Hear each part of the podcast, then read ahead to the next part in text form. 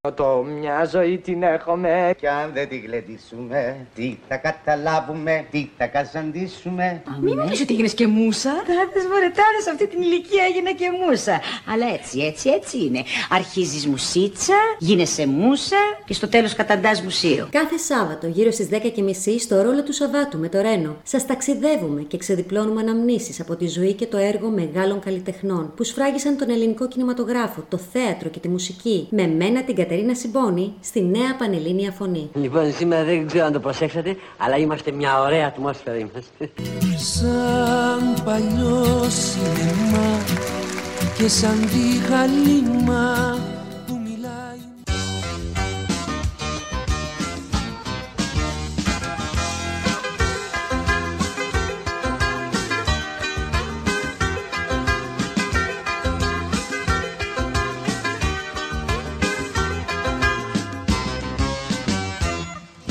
Μην τον βλέπεις έτσι εκείνο τον γόντο.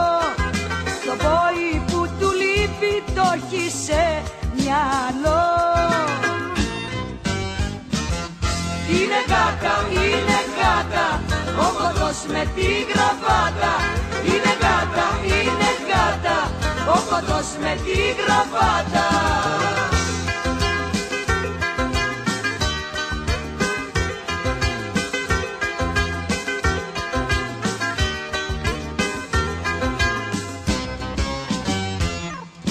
Κανείς δεν του τη βγαίνει σε τίποτα. Και όλους τους δουλεύει κανονικά. Είναι γάτα, είναι γάτα Ο κοντός με τη γραβάτα. Είναι γάτα, είναι γάτα Ο κοντός με τη γραβάτα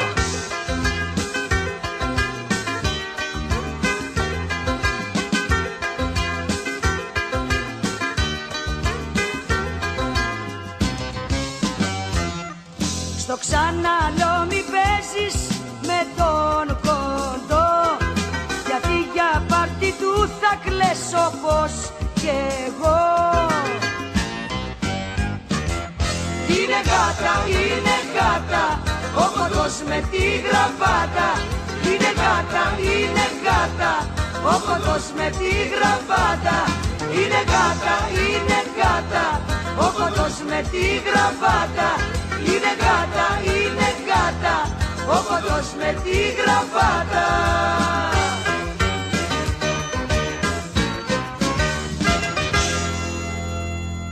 Με όλη την ειλικρίνεια που μπορεί να διακρίνει έναν άνθρωπο σας μιλάω ότι δεν κατάλαβα ποτέ ότι είμαι κοντός.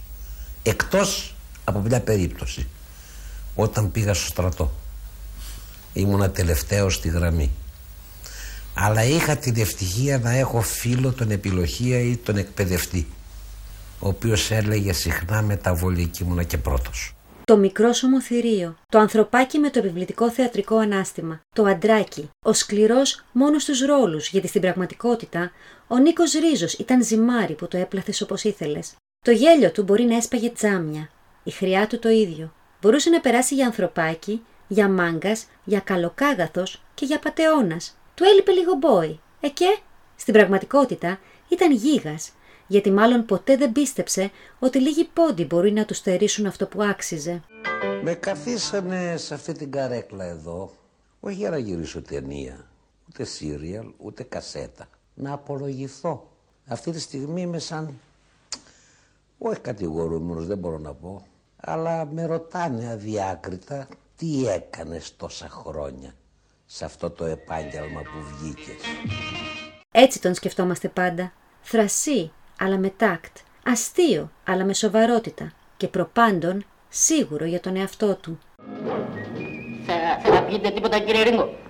Από ενόπνευμα είμαι κάργα. Να παρασκευαστεί καφέ τάχιστα και συμφώνως προς τα βίτσια μου. Μα, μάλιστα, μάλιστα, ξέρω, ξέρω.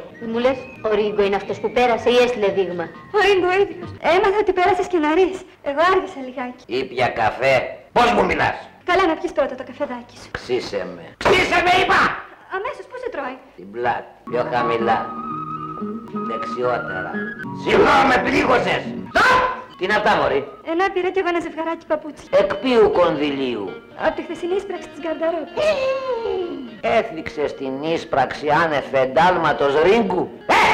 Αύριο πρωί πρωί να τα επιστρέψεις στο μαγαζί. Γιατί; Γιατί με στενεύουνε; Συγγνώμη που επεμβαίνω. Η Κική τα φοράει, εσάς στενεύουν. Ποια είναι η άγνωστος; Είναι η καινούργια μας τραγουδίστρια που τραγουδάει από χθες στο μαγαζί. Ο μικρός ποιος είναι; Δεν μου τον σύστησες.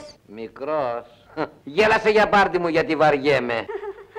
Ωραίο καλαμπούρι. Το συνηθίζεις; Εσύ τι λες; Εγώ λέω ότι είσαι ένας λουκουμάς με μπόλικη κανέλα. Τι είπες μωρή μπάμια ξεσποριασμένη. Κάτσε κάτω ρε. Φύγε εσύ. Φύγε και πήγαινε να δεις ποιο νοσοκομείο διανυκτερεύει. Ρίγκο. Φύγε είπα. Και τώρα που η Κικίτσα έφυγε για πες μου ποιος θα κλάψει για πάρτι σου; Βρε πουλάκι μου γιατί οχυρώνεσαι πίσω από τον ανδρικό υποτισμό μου; Δηλαδή τι εννοείς; Ότι σε γυνή και είμαι άντρα. Σόπα. Άντρα είσαι εσύ ρε ή σκηνές από το φιλμ της Δευτέρας; Φιλμ ναι. Αλλά μέτρο Γκόλντουιν Μάγερ. Δηλαδή; Λιοντάρι. Ο Νίκος Ρίζος γεννιέται στις 30 Σεπτεμβρίου του 1924 στην πέτα της Άρτας, μέσα σε οικογένεια της εργατικής τάξης. Από μικρός είχε ένα πάθος με τον σινεμά. Σε έναν τοπικό κινηματογράφο στην Άρτα άλλαζε τις αφήσει και το αφεντικό τον άφηνε να βλέπει τσάμπα ταινίες. Όταν στην Αθήνα χρειάστηκε δουλειά, μπορεί να έβρισκε οτιδήποτε. Από οικοδομή μέχρι υπάλληλος. Αλλά τελικά η επιλογή του δεν ήταν τυχαία. Θέατρο. Αν και υπάλληλος ήταν κοντά σε αυτό που αγαπούσε. Τα νεανικά σου χρόνια. Ναι, παρέες. ναι, ναι, ναι, ναι, ναι, Αν ήμουνα. και η ζωή δεν σου χαμογέλασε και τόσο, ορφάνεψες πάρα πολύ μικρός, ε. Ορφάνεψα, αλλά μ' άφησε έναν ισχυρό, ας πούμε, οικονομικό, μια σύνταξη οικονομική ο πατέρας μου. Ναι, αυτό δεν και, σημαίνει Και ότι δεν με- σου λέει. μεγάλωσα, Ναι. μεγάλωσα αστικά, ας πούμε. Δεν λέω ότι μεγάλωσα σαν άρχοντας, Δεν αλλά λέει- είχα άνεση, να πούμε, στο σπίτι μου. Γιατί η οικογένειά μου ήταν εγώ, η αδερφή μου και η μάνα μου. Ευκατάστατη, εν πάση περιπτώσει. Ευκατάστατη Ήσασταν- στο δικό μας σπίτι. Ναι. Μια πολύ καλή οικογένεια. Ναι, δεν θέλω να πω ότι στερήθηκες, ξέρω εγώ, τα Μετά απαραίτητα. Τον πόλεμο. Στερήθηκες όμως τον πατέρα, αυτό λέω. Δεν, Τον πατέρα ή τον στερήθηκε κάπου- εντελώς. Το στερήθηκε. Δηλαδή, να Δεν δεις τον τι- θυμόμουν, γιατί ήμουνα πόσο, 4-5 Ναι. χρονών όταν Μμμ. πέθανε. Μμμ. Έτσι Δεν είναι. Εμείς σε αυτή την πόλη που λέγεται Άρτα είχαμε αναπτύξει κάτι δραστηριότητες περίεργες. Δηλαδή, το Βαφιά τον ξέρεις, ε, Ναι, τον τον Γρηγόρη. Γρηγόρη τον ο Βαφιά. Γρηγόρης ο Βαφιάς Ναι. είναι από την Άρτα.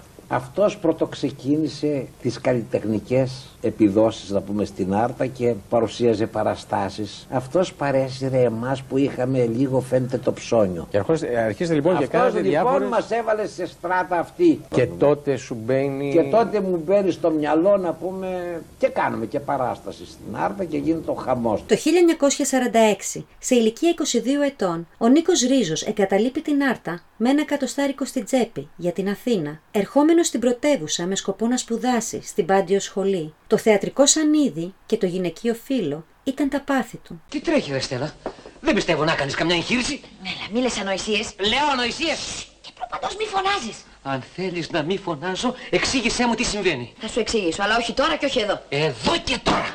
Παύλο, Παύλο, με καταστρέφεις. Εγώ σε καταστρέφω ή εσύ με καταστρέφεις; Γιατί σε καταστρέφω εγώ; Ε, γιατί εγώ στη ζωή μου αγάπησα μια γυναίκα και ξαφνικά η γυναίκα έγινε άνδρας. Αν είμαι εγώ η γυναίκα που αγάπησες, έκανες πολύ άσχημα.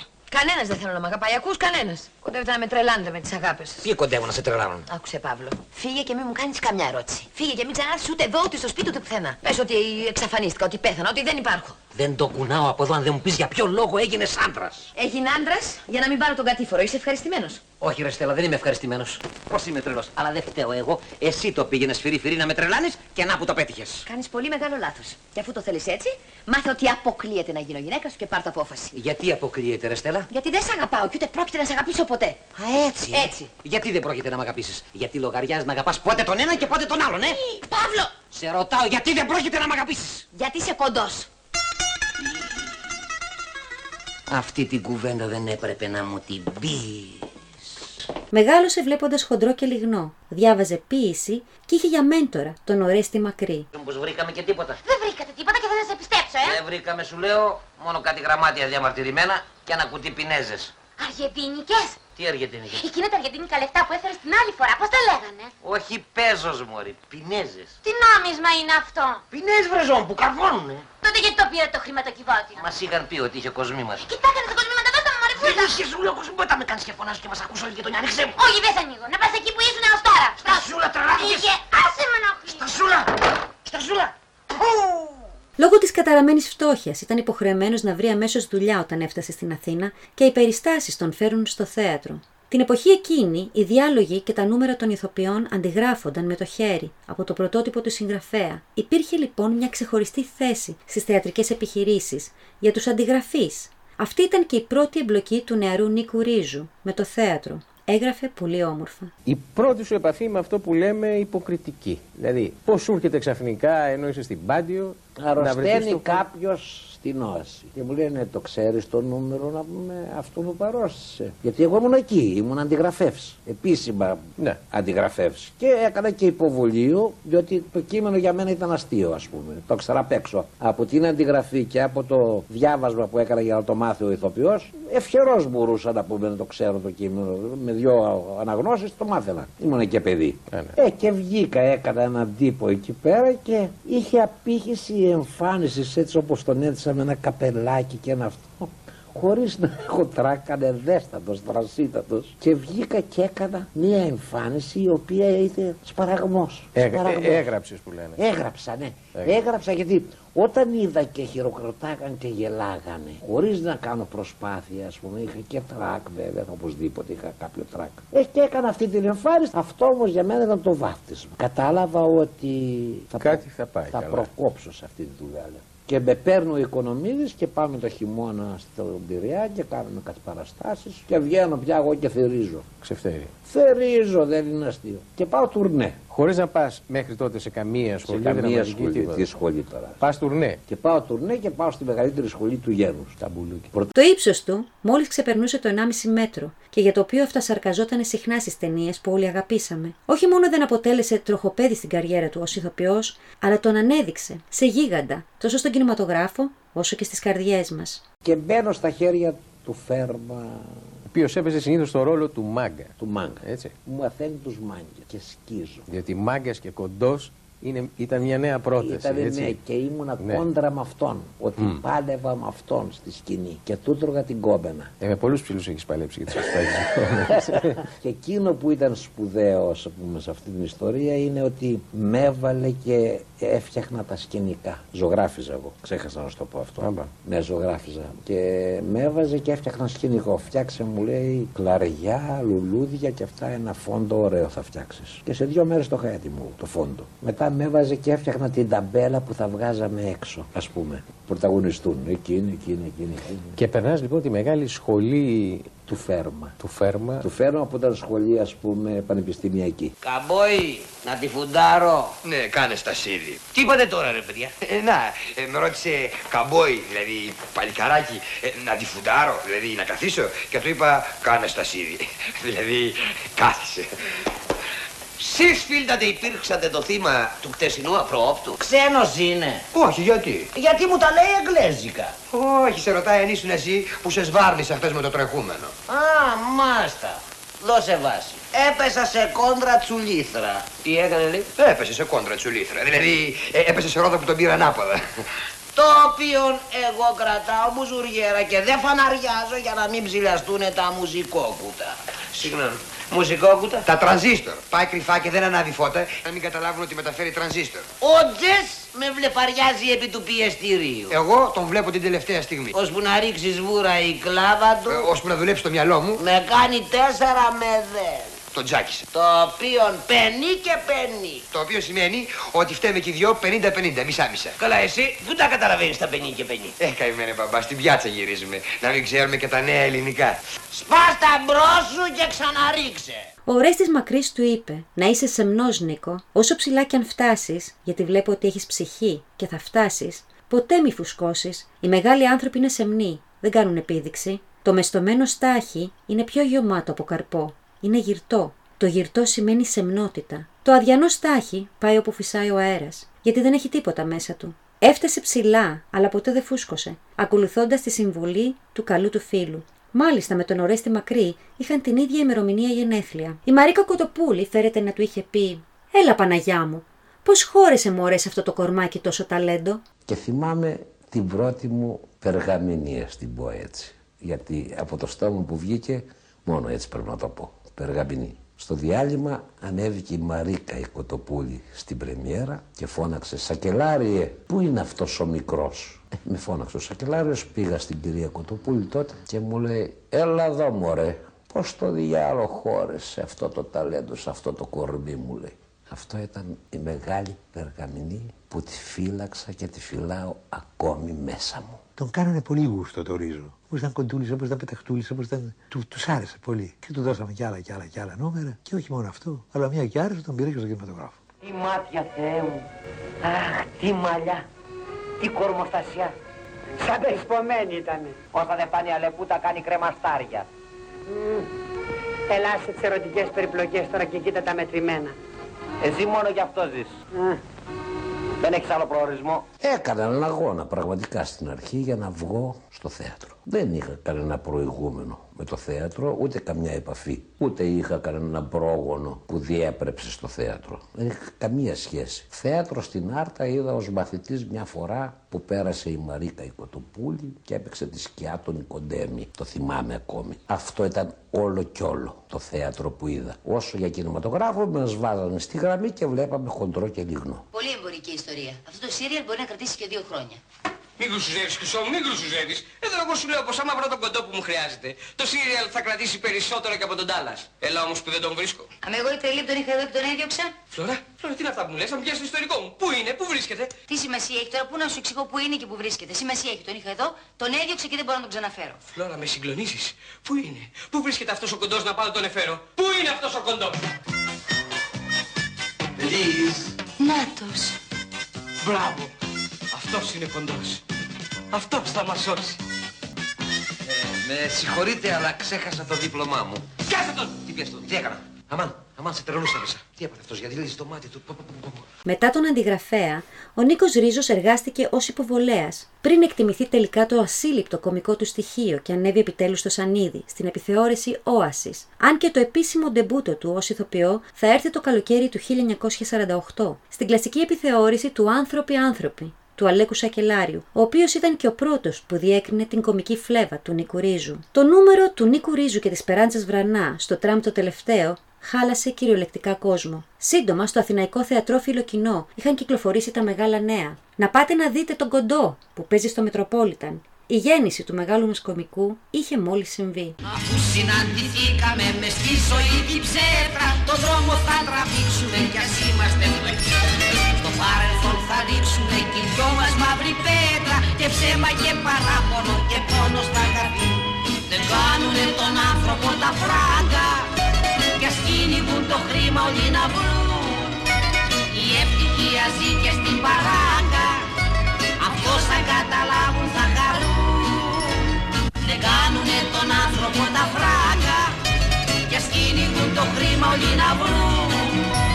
Η ευτυχία ζει και στην παράγκα Αυτός θα καταλάβουν θα χαρούν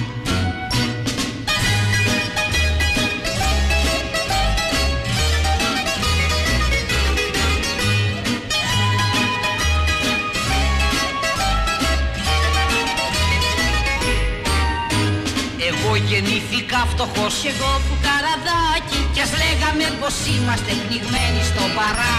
Τους πλούσιους να κάνουμε το είχαμε μεράκι Να ζήσουμε σαν άνθρωποι κι εμείς καμιά φορά. Δεν κάνουνε τον άνθρωπο τα φράγκα Και ας κυνηγούν το χρήμα όλοι να βρουν. Η ευτυχία ζει και στην παράκα Αυτός θα καταλάβουν θα χαρούν δεν κάνουνε τον άνθρωπο τα φράγκα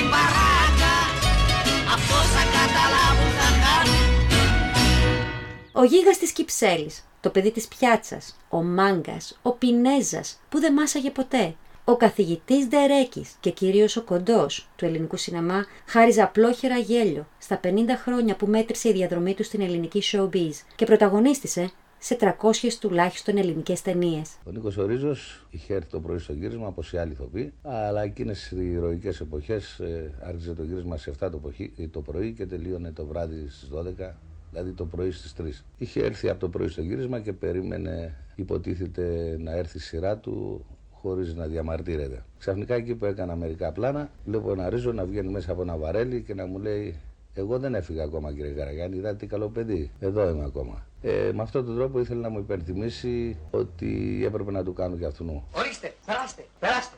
Εδώ είναι το διαμέρισμά σας. Ε, καλά, ένα κρεβάτι έχει. Εγώ που θα κοιμηθώ, κύριε. Υπάρχει κι άλλο δωμάτιο, είναι διαμέρισμα. Έχει και κοινόχρηστα. Σκάσε. Καλά, ναι, εντάξει. Ο κύριος αστείευεται. Ασφαλώς, ασφαλώς. Πολλά λες. εντάξει, ναι. Ε, δεν μου λες, σε παρακαλώ. Έχετε όλα τα κομφόρ; Φυσικά. Το ξενοδοχείο είναι λούξ. Θα μας πάρουν χαμπάρι. Ε, δεν μου λες, σε παρακαλώ. Μπάνιο έχετε; Βεβαίως. Τι να το κάνεις, θα σε δείρω. Μήπως θέλετε να το ετοιμάσω; Ε, ναι, το Σάββατο. Επιθυμείτε τίποτα; Έχετε ειδήποτα. Μάλιστα. Ε, τσέρι, κουάντρο, ε, πιπερμάρ. Μάλιστα. Τσάκω ένα διπλό ούζο. Ο Νίκος Ρίζος έχει συνεργαστεί με όλους σχεδόν τους σκηνοθέτε και με όλους σχεδόν τους ηθοποιούς. Ποιο να πρωτοβρούμε και ποιος να μας πρωτομιλήσει για το Ρίζο. Μια σχετικά άγνωστη πτυχή της ζωής του ήταν ότι ο Νίκος Ρίζος υπήρξε και εξίσου επιτυχημένος θειασάρχης. Το 1959 δημιούργησε το δικό του θίασο με τον Γιάννη Γιονάκη και τον Μιλιάδη, ενώ το 1961 παρακίνησε τα άλλα δύο ιερά τέρατα της εποχής, τον Αυλονίτη και τη Βασιλιάδου, να ιδρύσουν τη θεατρική επιχείρηση Αυλονίτης Βασιλιάδου Ρίζος, που μέχρι το 1965 περιόδευσε με εκοφαντική επιτυχία τόσο στην ελληνική επικράτεια όσο και στην Ομογένεια, κυρίως όμως στη Γερμανία. Ο Ρίζος ήταν το εμπορικό δαιμόνιο της παραγωγής αυτής, το οποίο συνεχίστηκε και σε άλλες θεατρικές επιχειρήσεις που ίδρυσε κατόπιν, με την καλλιτεχνική του διεύθυνση και την επιχειρηματική του καριέρα να εκτείνεται σε βάθος χρόνου 27 ετών. Μιλάμε βέβαια για την Μέρη Χρονοπούλου, που για όσους αγαπάμε τον κινηματογράφο είναι ένας κρίκος στον παλιό και σε αυτό που λέμε νέο κινηματογράφο. Δεν έχω δουλέψει στον κινηματογράφο με τον Νίκο Τορίζο. Είχα την τιμή, είχα τη χαρά να συνεργαστώ άπειρες φορές μαζί του, ε, να δουλέψω μαζί του σαν συνάδελφος, αλλά να δουλέψω και στις επιχειρήσεις του. Α μην ξεχνάμε ότι ο Ρίζος ήταν από τους πιο επιτυχημένους θεατρικούς επιχειρηματίες που πέρασαν από το θεατρικό, από το θεατρικό χώρο. Ένας επιχειρηματίας με πολύ νεράκι, με πολύ κέφι, με πολύ όρεξη και διαρκές ψάξιμο. Άρχισε από τις κομμωδίες, έκανε φοβερές περαστάσεις με τον Κωνσταντάρα, με τον Βουτσά, με την Μαρότη Κοντού, με μένα, με ένα σωρό καλούς ηθοποιούς. Ανέβασε επιθεωρήσεις και έχει ανεβάσει και μια μνημειώδη παράσταση ιστορικού έργου, το Βασιλικό Ρομάντζο του Γεωργίου Ρούσου, στο θέατρο Ρουαγιάλ, στην Οδό Υπήρου, όπου εκεί έκανε μια παραγωγή που μόνο στο Εθνικό Θέατρο την έχουμε δει από πλευράς κουστούμιών, σκηνικών και ηθοποιών. Ήταν ο Καράς, ο Ρίζος, ο Θάνος ο Κοτσόπουλος, τι έκανε Μια παράσταση που επαναλαμβάνω μόνο στο Εθνικό Θέατρο έχει γίνει και αυτό ήταν το ψάξιμο του Νίκου του Ρίζου. Έκανε εκεί έναν ανεπανάληπτο ρόλο, το λαό τον ελληνικό, όπου και εκείνος έδειξε εκείνη τη στιγμή ότι μπορεί να υπηρετήσει πάρα πολλά είδη θεάτρου. Αν και ο Νίκος Ρίζος είναι αυτό που θα λέγαμε καθαρό αίμος κωμικός. Η τελευταία του εμπορική περιπέτεια σημειώθηκε το 1986, μετατρέποντας τον ιστορικό κινηματογράφο του Αθηναϊκού Κέντρου Αστόρ σε θέατρο, το οποίο διεύθυνε ως μαεστρία ως το 1990. Διότι ήταν τέτοιες εκδηλώσεις, ήταν πρωτοφανείς για μας οι εκδηλώσεις. Και δεν το αποκρύπτω, δηλαδή κολακευόμασταν σε τέτοιο βαθμό που Είπαμε βρε τι γίναμε εμείς Αυτό το λέω γενικά Το λέω πληθυντικό Γιατί δεν συνέβαινε μόνο σε μένα Συνέβαινε σε όλους. Ε, Θυμάμαι που τα βράδια που τρώγαμε Μετά την παράσταση ε, Ενθουσιασμένοι κατά έναν τρόπο Λέγαμε εγώ πρέπει να φύγω παιδιά Δεν θα κάτσω άλλο γιατί έχω γύρισμα το πρωί Αλλά το λέγαμε το γύρισμα πια Με μια απόλαυση Με μια ειδονή Με μια χαρά. Ένα τώρα λέμε Όχ Αύριο έχω γύρισμα. Ποιος ξυπνάει, Παναγία μου, πρωί-πρωί. Έτυχε να γυρίζετε δύο και τρεις ταινίες συγχρόνως τότε. Ή να έχετε θέατρο και ταινίες και. Και έξι. και έξι. Με όλη την αδιαντροπιά μου. και έξι μαζί. Είχα ένα αυτοκίνητο γεμάτο ρούχα και γύρναγα πότε στη μία πότε στην άλλη. Δυο ώρες στη μία δυο ώρες στην άλλη. Βέβαια αυτό δεν με τιμά καθόλου. Αλλά ήταν η αρχή ήταν ο ζήλος. Δεν ήθελα να χάσω καμία. Και ήταν μπορώ να πω και η αμοιβή η οποία για την εποχή μας εκείνη ήταν υπολογίσιμη μπορούσαμε να καλυτερεύσουμε τη ζωή μας. Παλιότερα δεν μας μπάζανε στα ξενοδοχεία. Δεν θα το ξεχάσω ποτέ. Όταν πήγα σε μια πόλη και μου λένε την ώρα που διάβασε την ταυτότητά μου και έφτασε στο ηθοποιός μου λέει δεν έχω δωμάτιο. Θεατρίνος. Ναι, αυτή την κληρονομιά είχαμε. Και τώρα βρισκόμαστε στην ευχάριστη θέση να μας παίρνουν από τα μεγάλα ξενοδοχεία, από τα πολύ μεγάλα, από τα καλύτερα ξενοδοχεία που έχουμε στην Ελλάδα και να μας λένε κύριε Ρίζο θα μας τιμήσετε, θα προτιμήσετε εμάς να έρθετε στο ξενοδοχείο μας; Και εσείς και ο θειασός σας ξέρω εγώ και Αυτό δεν συμβαίνει μόνο σε μένα. Συμβαίνει και σε άλλους ηθοποιούς άρχες. Ο Νίκος Ρίζος πρωταγωνίστησε ή έπαιξε σε περίπου 300 ελληνικές ταινίες. Μερικές από αυτές είναι «Τζο ο Τρομερός», «Χαρούμενο ξεκίνημα», «Οι Παπατζίδες», «Το Ποντικάκι», «Η Αγνή του Λιμανιού», «Ο Μεθύστακας», «Της νύχτας στα καμώματα», «Ο Ζηλιαρόγατος», «Πρετοβουσιάνικες περιπέτειες», «Ο θησαυρός του Μακαρίτη», «Το Ισπρακτοράκι», «Χαρούμενοι αλίτες», η νύφη τόσκασε, τέρματα δίφραγκα. Ένας βλάκας με πατέντα. Το γέλιο βγήκε από τον παράδεισο ένα έξυπνο έξυπνο μούτρο της κακομήρας, Αχ και να ήμουν άντρας και πάρα πάρα πολλές άλλες ελληνικές ταινίες. Ο Νίκος Ρίζος έκανε με επιτυχία το πέρασμα στις φθηνές παραγωγές της λεγόμενης εποχής της βιντεοκασέτας τη δεκαετία του 80, παίρνοντας μέρος σε αναρρύθμιτες ταινίες, ως μύθος πια του ελληνικού κινηματογράφου. Ο Ρίζος είχε παρουσία και στην τηλεόραση, με τον ίδιο να αποτελεί ακρογωνιαίο λίθο των σειρών, ο δρόμος, έχοντας στο πλευρό του τη Μάρθα Καραγιάννη, αλλά και στο σύριαλ Η αίθουσα του θρόνου το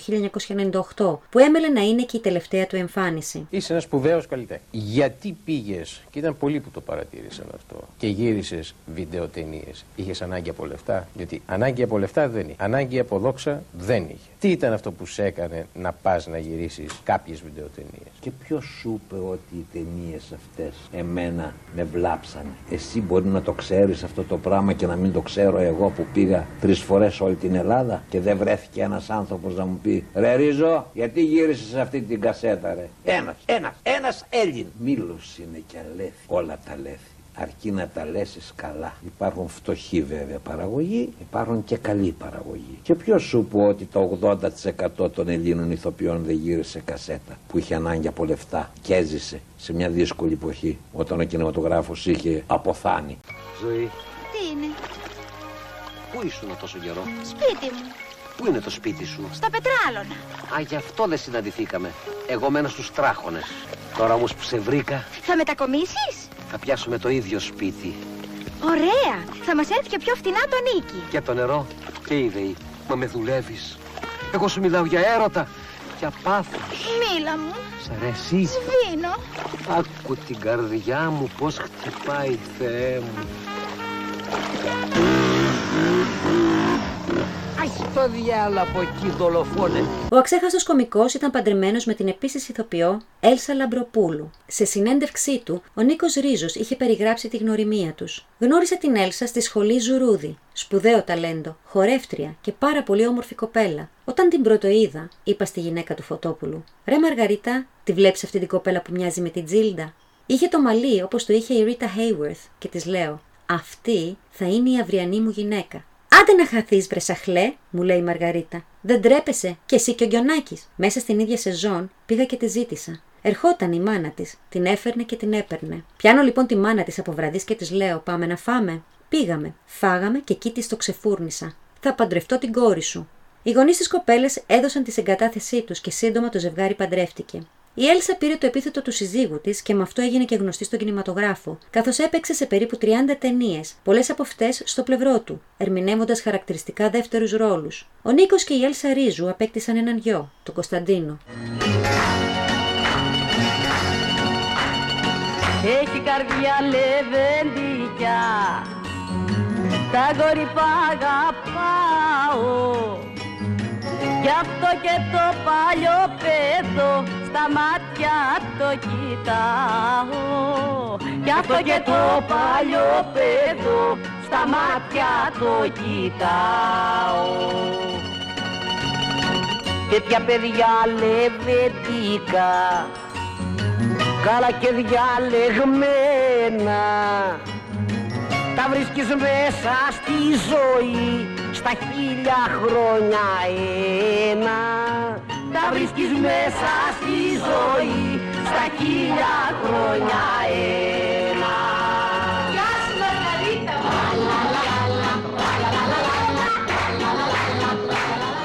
Η Έλσα Ρίζου, 10 χρόνια μετά το θάνατό του, είχε δηλώσει πως ακόμα δεν τον είχε ξεπεράσει. Στα μάτια της, όπως είπε, ο άντρας της δεν ήταν ποτέ κοντός. Είναι πολύ νοπό για μένα να ξεπεράσω αυτόν τον άνθρωπο που αναπνέαμε μαζί 40 χρόνια. Μετά το θάνατό του δεν μπορούσα να δω τις ταινίες που παίζαμε. Όταν γνωρίστηκαν, δεν τον ερωτεύτηκε αμέσως, αλλά όπως αποδείχθηκε, τα αισθήματά της ήταν έντονα και αληθινά. Εγώ δεν τον ερωτεύτηκα, Αγάπησα αμέσως όλα τα χαρίσματά του. Ποτέ δεν τον είδα κοντό. Ήταν τόσο ψηλό σε αισθήματα που το κάλυπτε.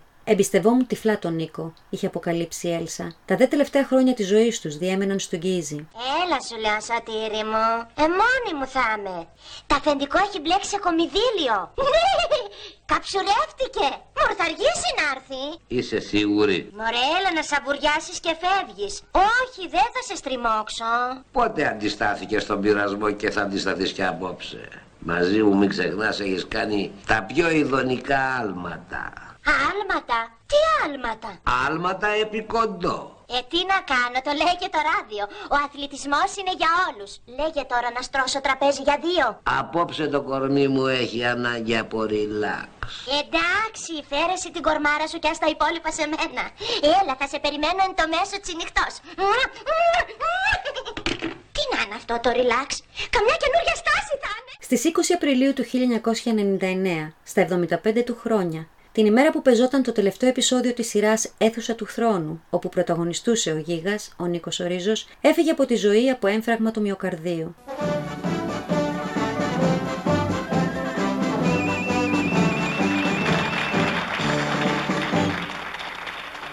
Του παππού το καριοφίλι κρέμασα στον νόμο έτοιμος να πέσω πάλι στη φωτιά πάντα ακολούθησα της τιμής το δρόμο.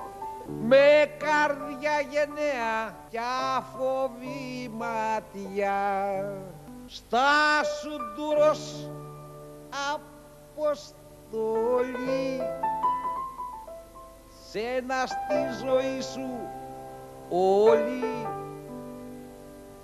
δε σε φόβησε δε σε φόβησε δε σε φόβησε το βόλι. Δε σε φόβησε, δε σε φόβησε, δε σε φόβησε το βόλι. Σήμερα ο γιος του Νίκου και της Έλσας ο Κώστας μιλά για το θάνατο του πατέρα του. Καταρχάς στο σπίτι μας υπάρχει Νίκος Ρίζος, είναι ο γιος μου. Άρα το όνομα δεν μου λείπει. Μου λείπει όμως η παρουσία του πατέρα μου. Μου λείπουν το χιούμορ του, οι αγκαλιές του, τα αστεία μας. Ω πατέρας, ο Νίκος ήταν άψογος σε όλα του. Ό,τι καλύτερο μπορούσε να μου δώσει μου το έδωσε. Ω ηθοποιός ήταν μοναδικός, όπως λένε και όλοι, και λείπει από το θέατρο. Το μοναχοπέδι του Νίκου Ρίζου υπογραμμίζει ότι ο πατέρας του ήθελε να πεθάνει στο σανίδι. Ο μπαμπάς μου ήθελε να πεθάνει μάχημος και το έκανε πράξη. Του το έλεγε συχνά άλλωστε ο Ορέστης Μακρύς, όταν έπαιζαν μαζί στην αρχή της καριέρας του το 53-54. Βλάχο, πάνω στη σκηνή θα πεθάνεις εσύ με τέτοιο ταλέντο, όπως και έγινε. Πώς να ξεπληρώσω το χειροκρότημά σας 50 χρόνια, το γέλιο σας, την αγάπη που μου δείξατε. Δεν μπόρεσα να βρω μια βαριά, πολύ βαριά λέξη που να περιέχει τέτοιο περιεχόμενο. Ευχαριστώ βρήκα. Σας ευχαριστώ πολύ. Ο Νίκος Ρίζος κυδεύτηκε με πλήθος κόσμου στο πρώτο νεκροταφείο Αθηνών. Το πέρασμά του από την ελληνική θεατρική και κινηματογραφική σκηνή θα μείνει για πάντα αξέχαστο. Όχι μόνο για το χαρακτηριστικό ύψος του, ούτε για το μεγάλο του ταλέντο, αλλά γιατί ήταν ένας χαμογελαστός, ακίνητος, ανήσυχος και ευφυής άνθρωπος που με όλα αυτά τα χαρακτηριστικά μαζί απογείωσε την ελληνική κομμωδία και το επάγγελμα του ηθοποιού.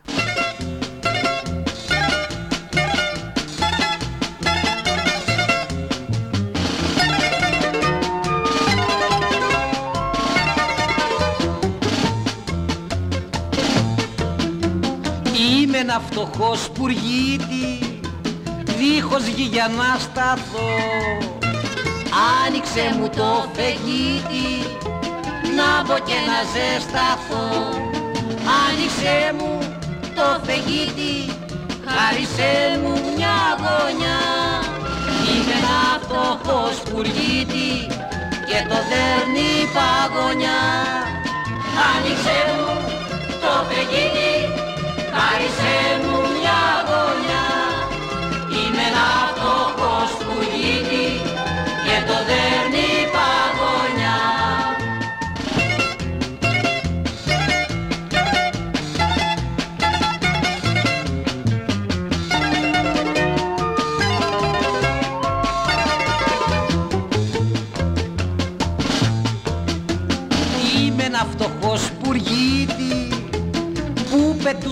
εδώ και εκεί. Ίδια η πέμπτη, ίδια η τρίτη Ίδια και η Κυριακή. Άνοιξε μου το φεγγίτι, χάρισε μου μια γωνιά. Είμαι ένα φτωχός σπουργίτη και το δέρνει παγωνιά